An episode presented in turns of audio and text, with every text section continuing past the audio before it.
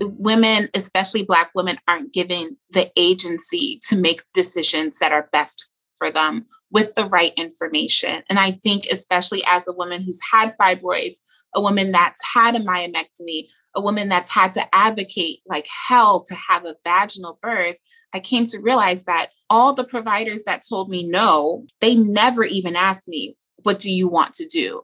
There was never an engagement of what my options were. I was just told what I couldn't do. And so finally, that pissed me off. And I just started looking for providers who would support me. And it took me about, I probably saw about 10 to 12 doctors before I found one who said, you know what, let's do it. I'm Cynthia Overgard, owner of Hypnobirthing of Connecticut, childbirth advocate, and postpartum support specialist. And I'm Trisha Ludwig, certified nurse midwife and international board certified lactation consultant. And this is the Down to Birth podcast. Childbirth is something we're made to do, but how do we have our safest and most satisfying experience in today's medical culture? Let's dispel the myths and get down to birth.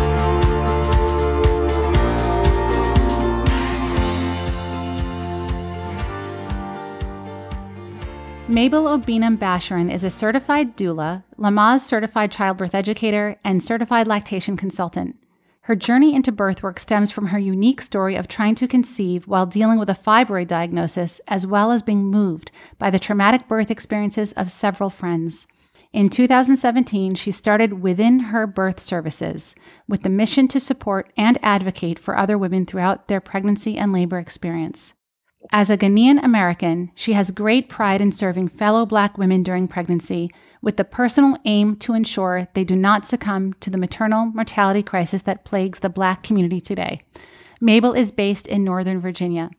Mabel, thank you so much for taking the time to be with us today on the podcast. It is a huge honor to be a part of this uh, conversation. So, we understand you have a lot to say about fibroids. So, can you give us a little background on how you became so knowledgeable in this field? Yeah. So, scaling back to even before I got pregnant, um, I got married around age 26. And shortly after I got married, my husband and I decided that we wanted to wait until we got pregnant. And in that interim, I went on to do a physical at my doctor's office and found out I was extremely anemic. And so that doctor told me to go to my OB and inquire to see why I had such a low blood count. And through that experience, I came to find out that I had fibroids. Now, mind you, I have heard of fibroids. I actually kind of assumed that women who had fibroids were much older because a lot of the women in my um, community that had fibroids were like menopausal. So I was a bit stunned that at 26, I had fibroids and I had many of them, and it was impacting my health gravely. And no one ever told me about that. No one told me that fibroids was something that I should look out for when it came to my women's health. And so through that experience, I just dug really deep into the world of, you know, uterine fibroids, how it may impact someone's life, why women get it, I was stunned to find out that Black women are highly susceptible to getting fibroids.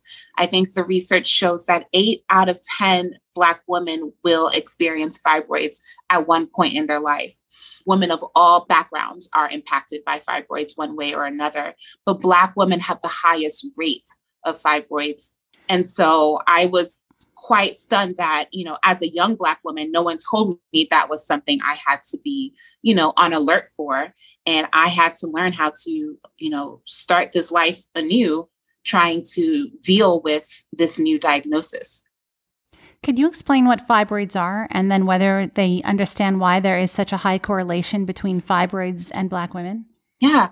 So a fibroid is a benign uterine tumor um, it's it's a small or large growth that may occur in the uterus. It can occur inside the uterus, within the wall of the uterus, or outside of the uterine um, cavity. Um, they can be small in number or they can grow to be almost the size of a watermelon. It's amazing how um, every woman who's had a, a, fibroid has a different experience in terms of how it may grow. Um, it usually happens um, during your childbearing years. So, anytime from the time a, a, woman gets her period to the time when she no longer gets her period, she is likely to get a fibroid. Because they're non cancerous, I have found that there isn't much research that is done. There's not a lot of literature out there explaining why fibroids happen and why they're plaguing Black women at the rate that it is. As far as I know, um, there hasn't been much research to kind of draw that correlation, but we do know that Black women have a high rate of getting fibroids. Because I think fibroids are um, mostly linked to a hormonal imbalance, I would strongly suggest women, um, you know, get checked up often. I believe the research shows that women who have a low, um, a low progesterone, not just progesterone, but I think it's vitamin D. Yes. So, yes, women who are low in vitamin D are at high risk of getting fibroids. Um, Black women are notoriously low in vitamin D, and therefore, I think that's a huge link as well. But many women don't know that until, again, you're pregnant or you have to do a CBC for one reason or the other.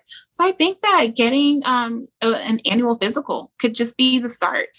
And also asking your OB to do an ultrasound even if you're not pregnant, just to to see what's going on there. I've had so many friends who um you know, after they heard my story, they went to their doctor, insisted on an ultrasound, and found out they had fibroids.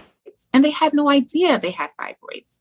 Granted, not every fibroid is problematic. Many right. women go on to have fibroids and have normal safe, healthy lives.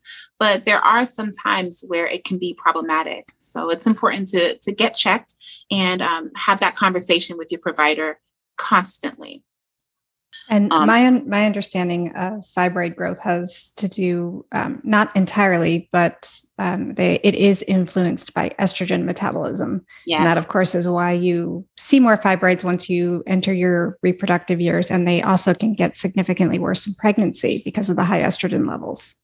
So we're going to talk about that, right?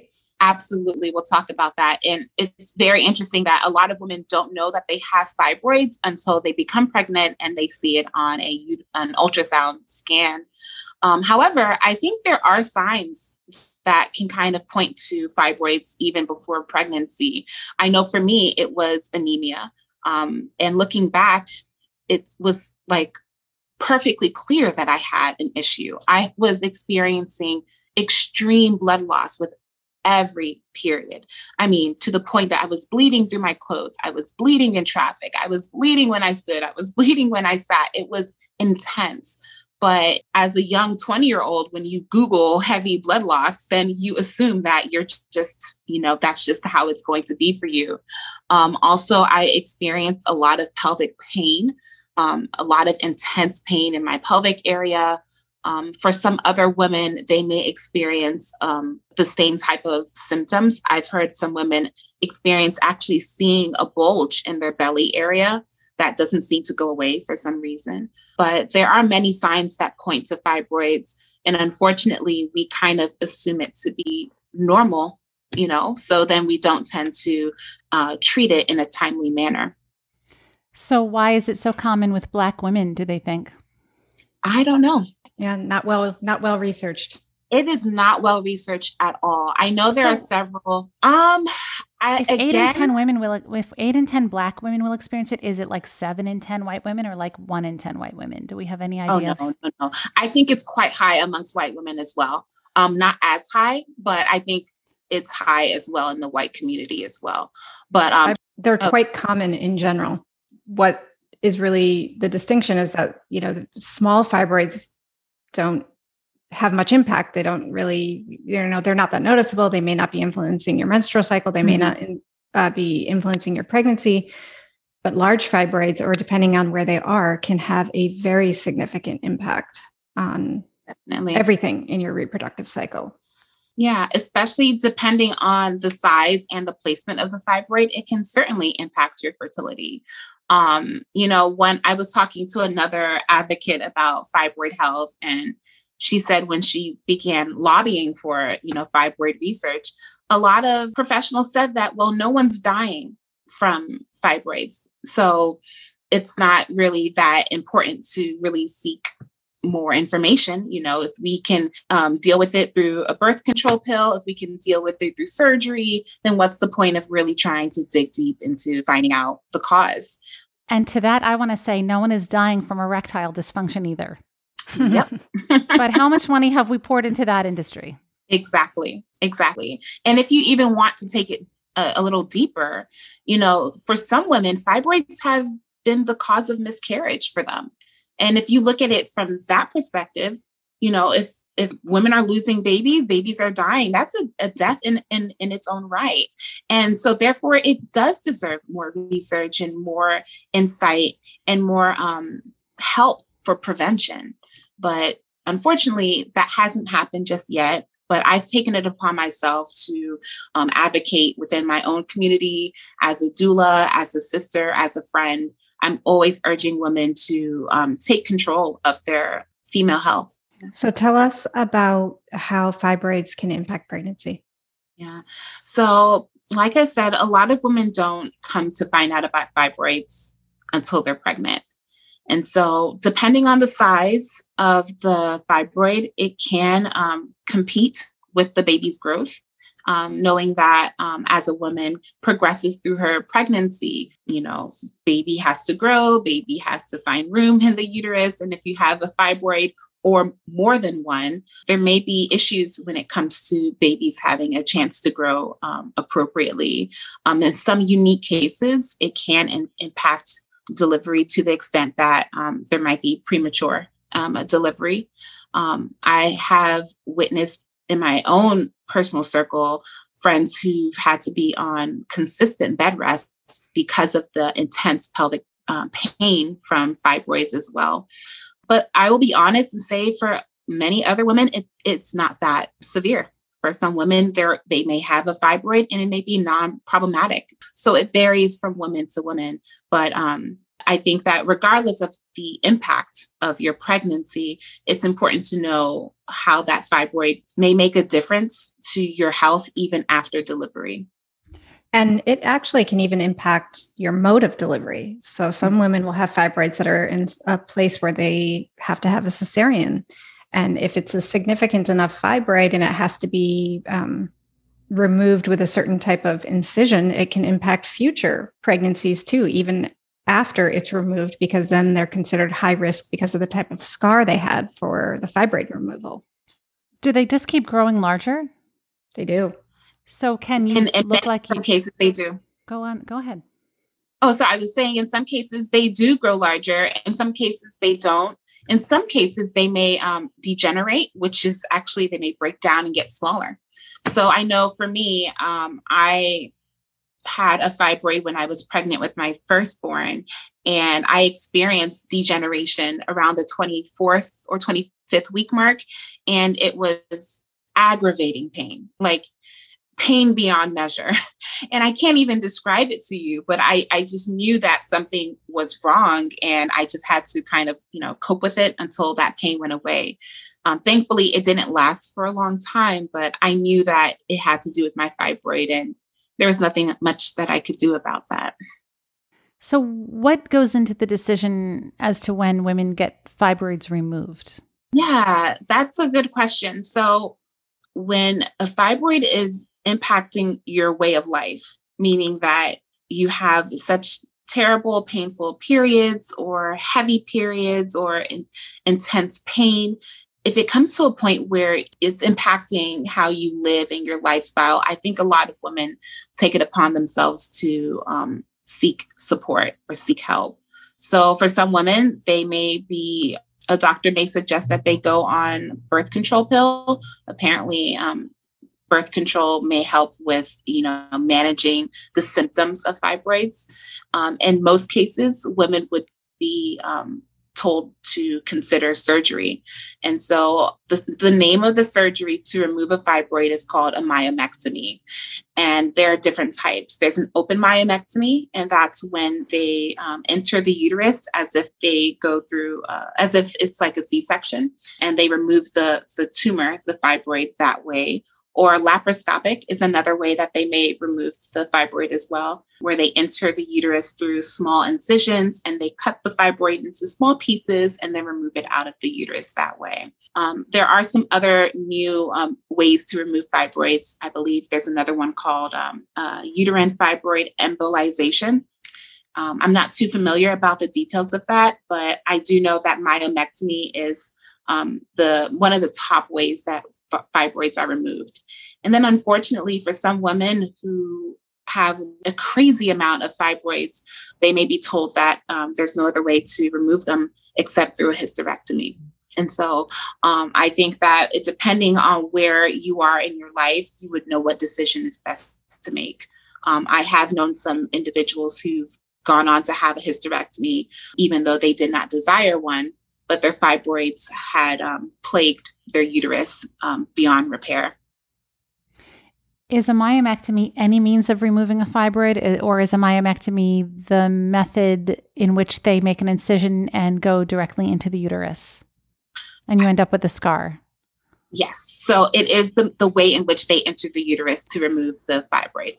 So after such a surgery, if a woman is pregnant, she then has scar tissue. And do they put those women in the same category as a VBAC woman? Um, from my personal experience, I would actually say no. So, because myomectomy involves entering the uterine cavity, and because you're removing not a baby, but you're removing several tumors in different parts of your uterus, a lot of doctors feel very uncomfortable to um, allow or um, support right? Support, because we know about that allow word, but to support a woman um, in pursuing a vaginal birth after myomectomy. Now, this is where I think my story kind of comes in again, because if you look at the evidence, majority of the evidence points to the fact that women who've had a myomectomy, despite how many times the uterus has been entered, they may still be a feasible candidate for a vaginal birth after that procedure. But there hasn't been much research done to support that. And I think a lot of doctors still feel quite uncomfortable. And so they feel that it is best that a woman who's had a myomectomy, they should pursue having a C-section to reduce the risk of uterine rupture. From all that I have read, there is probably more of a, a, higher chance that women who've had a myomectomy they may be very successful in having a vaginal birth. But i believe that risk of uterine rupture has you know kind of taken over a lot of providers minds and the fact that you know there's a risk and so they don't even want to um, you know support any woman to do that in my case, after I had my laparoscopic myomectomy, I sat down with the surgeon and she told me flat out, no, you can't have a vaginal birth. It's too risky. Your uterus can rupture. Um, although she did not enter my uterine cavity, my fibroids were within the wall of the uterus. And so my the, the uterus actually wasn't breached. How could she say you couldn't have a vaginal birth then? Well, that's a good question. Every expecting parent deserves access to a certified doula, no matter their budget, birth plan, or location. This is the idea behind the digital doula program, Beautiful Births and Beyond. Their on demand doula program includes access to online classes and 24 7 birthing and postpartum support via text or video. Book a free consultation with Beautiful Births founder Colleen Myatt and receive 20% off an hour of digital doula support. Visit beautifulbirthsandbeyond.com and use promo code down to birth. If you're suffering from insomnia or pregnancy pains like restless legs, leg cramps, or have lower back pain, then you have to try 8 Sheep Organic Sleepy Lotion. It's helped over 73,000 pregnant moms get a good night's sleep. We're not even pregnant, and we love the Sleepy Lotion. Visit 8sheep.com, that's the number 8, sheep.com and you can try the lotion risk free with a 60 day money back guarantee. Use promo code down to birth to get free shipping. I think, you know, I if you really look at the bigger picture, a lot of providers feel that way. They feel like, oh, you know, you've endured this, you know, great surgery. Now your body is incapable of doing anything more outside of going through another surgery. The thing is, they're not looking into the details. They're just saying because you had uterine surgery of some kind, you're at higher risk for uterine rupture. So, this is where it becomes extremely important for the woman who chooses to have whatever type of fibroid removal procedure she has to make sure she has access to those records, to make sure she's really clear about what type of um, procedure she's having, because there are some procedures, as you mentioned, that have zero impact on her her mode of delivery when she yep. has a baby. And yep. so when you are having the discussion with your provider about whether or not you should have a, a fibroid removal, it's also really important to express your birth preferences at that time. It is. It can be done differently. And when you go to your future provider, midwife or OB, whoever that may be, you must have clear records of what type of procedure you had. You know, it's it's so good that you say that, Trisha, but from what I gather, no matter the evidence or records that you have from your surgery, it's very, very difficult for women um, with a scar, a special scar like mine, to pursue a vaginal birth. It's not impossible, but you will be faced with with so much pushback that it can be very discouraging. Mm-hmm. Um, and it's especially difficult when you know that your uterus hasn't been as um, impacted as someone else who's actually gone through, you know, like a C section or say even um, an abdominal myomectomy.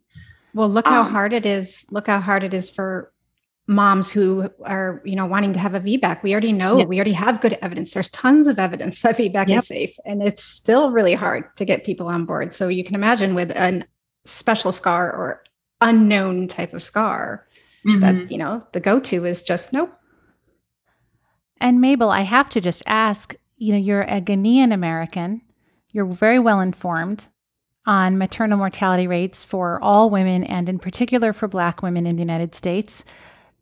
In a situation like that, did it cross your mind, am I being treated differently because I'm black? Is this one of those instances where they're putting me in a different category because I'm black? Do you have to question that and wonder that at each junction when you're faced with these suggestions that you know aren't evidence based? Does that come up easily or or does it not?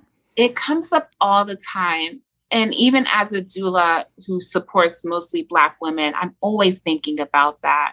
It's amazing the the pushback that we face sometimes or the um, belittling that we may face at times and then also not every scenario is like that but majority of my experiences have you know i felt like i've had to safeguard you know my clients or advocate in ways that I've never had to advocate before. Because I think now that the conversation of, you know, maternal mortality in the Black community is getting a lot more recognition, I find that a lot more OBs or providers in general are, I would, I want to say like jumping the gun. It's like they want to avoid the mortality so much so that they over intervene if if i'm making any sense here well but it's the over intervening that's driving up the mortality rates so that argument is something right. i always grapple with i mean and if they and yeah. if they're yeah. really aware of what's causing the high mortality rates they they should know better they should be more hesitant to intervene without evidence so i don't i never right. know what i think of that argument or like the litigation argument oh we just don't we just have to be worried about litigation. And I always want to say, well, you're more likely to end up in litigation if you create an adverse outcome. Right. So, you know, you wonder if it's is is it is it really that? Is it in your best interest? Is it that they're not informed? Is it that they're not giving you the autonomy that you deserve? That's what it is. Women, especially Black women, aren't given the agency to make decisions that are best for them with the right information. And I think, especially as a woman who's had fibroids, a woman that's had a myomectomy, a woman that's had to advocate like hell to have a vaginal birth, I came to realize that all the providers that told me no, I, you can't do it because of, of a rupture, they never even asked me, what do you want to do? Or what are ways in which we can go about this? At the time when I had my surgery, the, the surgeon told me, no, you can't have a vaginal birth. But she never told me, like, well, let's talk about spacing out between the time you had your surgery and then the time you get pregnant. She never talked to me about ways in which I can best take care of my body in the hopes that it will be healthy and strong to be able to have a successful vaginal birth. There was never an engagement of what my options were. I was just told what I couldn't do. And so finally, that pissed me off. And I just started looking for providers who would support me. And it took me about, I probably saw about 10 to 12 doctors before I found one who said, you know what, let's do it. But that was 10 almost a dozen doctors that told me no. And how many women would not be willing to go through a fraction of that effort, right? Or have that determination? Yeah. I think you're pointing to, I think you just outlined very well that what we are all looking for is a provider who will partner with us, right? Because they have information that we don't have and we need and we want and we appreciate. Mm-hmm. But we have the baby, we have the body, we have the life that is behind this experience. And you are with providers, as so many women are, who just believe it's their job to lay down the law.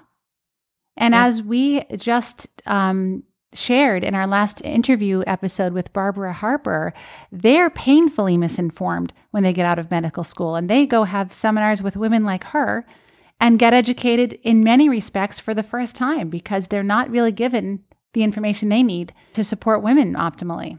But you yeah. knew better, so you went through that effort. Oh, yeah. I knew better. And I think every time I got a no, it just empowered me to keep pushing. And you know, the amazing thing is that I was a worthy candidate for a vaginal birth.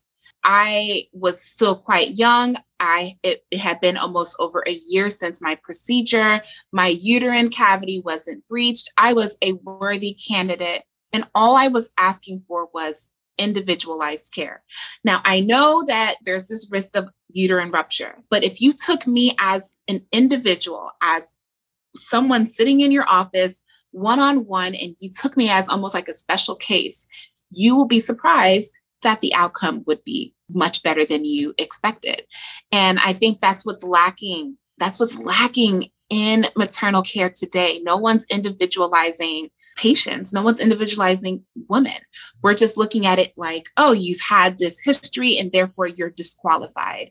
And so many women are being shuffled to having C sections despite having a unique uterine surgery background, but we will never really know if they were truly capable or not because they were never given the chance. And of course, they're acting as though it's their decision to make and not yours. What about just letting you take the risk? It's your body. The only providers that listened to me and gave me a chance were midwives.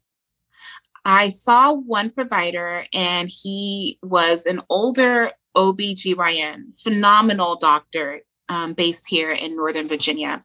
Unfortunately, when I was pregnant, he passed away unexpectedly. And so I was scrambling looking for a provider because here I am, 30 weeks pregnant. It took me almost a year to find this doctor. He passes away. Now, who is going to take me and, and my unique history? And I went to a midwife and I sat down in her office for an hour and I told her, I'm having a vaginal birth and you have to support me. And she never, not once, made me feel inadequate incapable. She was even excited to be able to support me to have this opportunity. And when I found out about this group called uh, Special Scars, it's a nonprofit group for women who've had a unique uterine um, procedure. So whether it's a classical incision or T inverted incision or J incision, there's so many different types of incisions out there that women may have to go through for one case or the other. It's a group of women who've had um, a unique uterine uh, surgery and they just want to find out more about their options in the future, whether it's having a repeat C section or pursuing a vaginal birth after that special scar. And after obtaining all of this information and reading the evidence and doing the work and doing the research, we've come to find that despite the the the history or despite you know our surgery with the pr- appropriate support we may be very successful.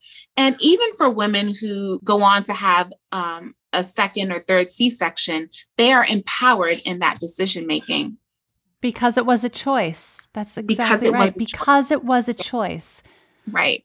When i joined the group and I just started, you know, reading everyone's encounter, majority of the women who've been able to have a vaginal birth after their special scar did so with the midwife, whether it was in hospital or out of hospital. And I'm just, I was just so amazed at how the midwifery model of care, even though we herald it to be for women who are low risk, quote unquote, that women who still have a unique, you know, background may still benefit from the support and the guidance of a midwife. And I think it's not because, you know, a midwife is better than an OB or vice versa, but I think midwives are more willing to listen and to trust the body. And I think through that support and appropriate guidance, women are able to meet the goals that they truly desire. Right. I mean, many midwives uh, will do VBAC at home after two cesareans. That's not considered low risk. Look at Dr. Stu, who is, he is an obstetrician by training, but he practices the midwifery model of care and he does breech birth at home. He does twin birth at home. So it doesn't necessarily have to be low risk. It is about taking the individual situation, evaluating it, and making a informed choice between the birthing person or the mother and the provider. I really like what you said about choice earlier, um, because when I have a client who, let's say, you know, takes my class in month six or seven of pregnancy, and then they call me at the end, they sometimes are in a little bit of a panic because their baby is breech and they say something like, Well, now I have to have a C section. And I say, No, you don't have to have a C section. I've had clients who've had vaginal breech births in, uh, in Yale at home, um, Amish country, episode seven with Jessica. Um, so I say, look, if you want to have a vaginal breech birth, we can get busy and find you the midwife who will support that. I know one in Massachusetts who will very likely do it. I know Ina May Gaskin at the farm in Tennessee. Do you want to go to Tennessee? and usually then the women say, well, no, I don't think I want to do that. Would you want to have a home birth to your breech baby? I don't think I'd want to do that. Okay, so would you like to choose a C section?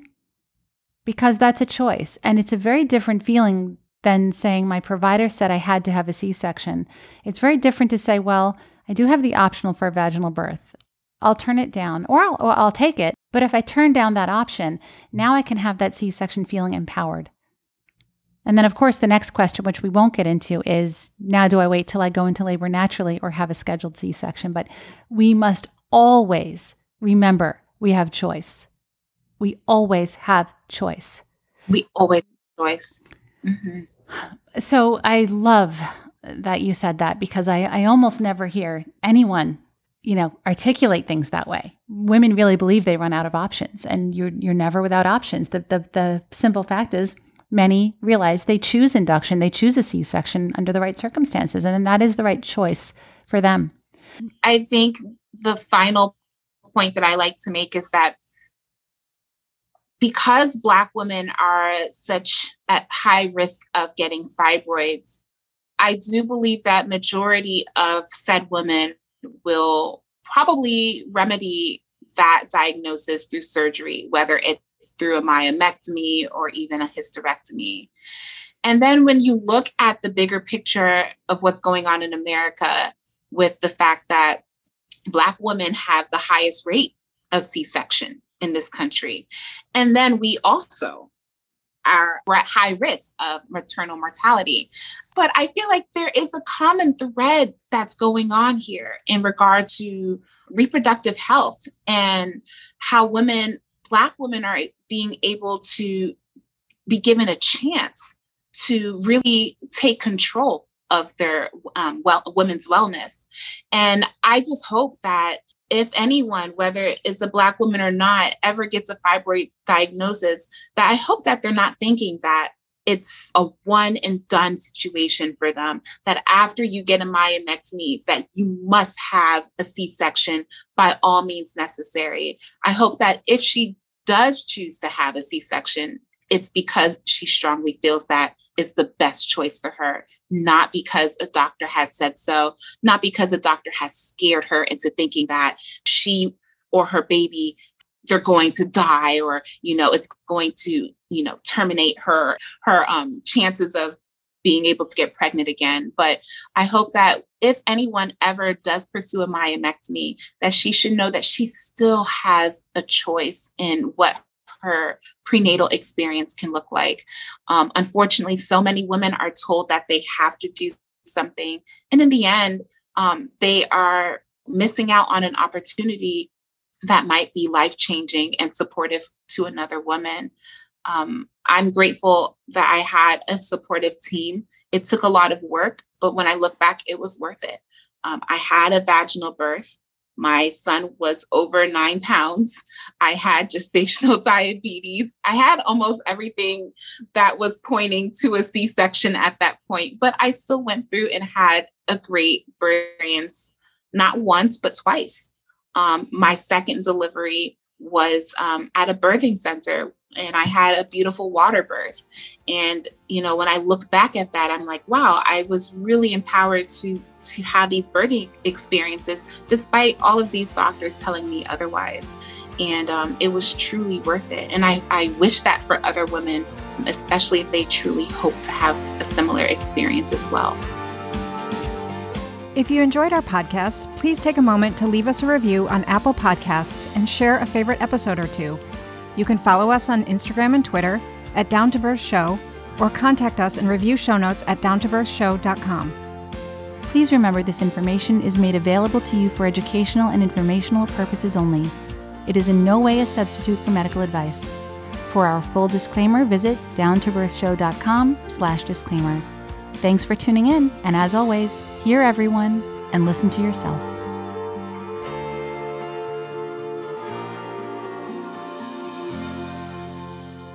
Course, I recommend this podcast to every client of mine and i'm always reposting on instagram you would think like i'm your third host or something like i'm always yeah. reposting Thank and you. sharing it's it's such a powerful tool for women to have you too you can t- I can tell in your voice how um, sincere and how deep your love for midwifery and for women's rights and for you know prenatal care i i can sense it in my soul when i listen to you all and I'm so proud of what you all are doing. It's important to everyone, especially us Black women, to know that the power is in our hands. And I think that's what you guys tell us every episode. You are reminding women that the power is in your hands.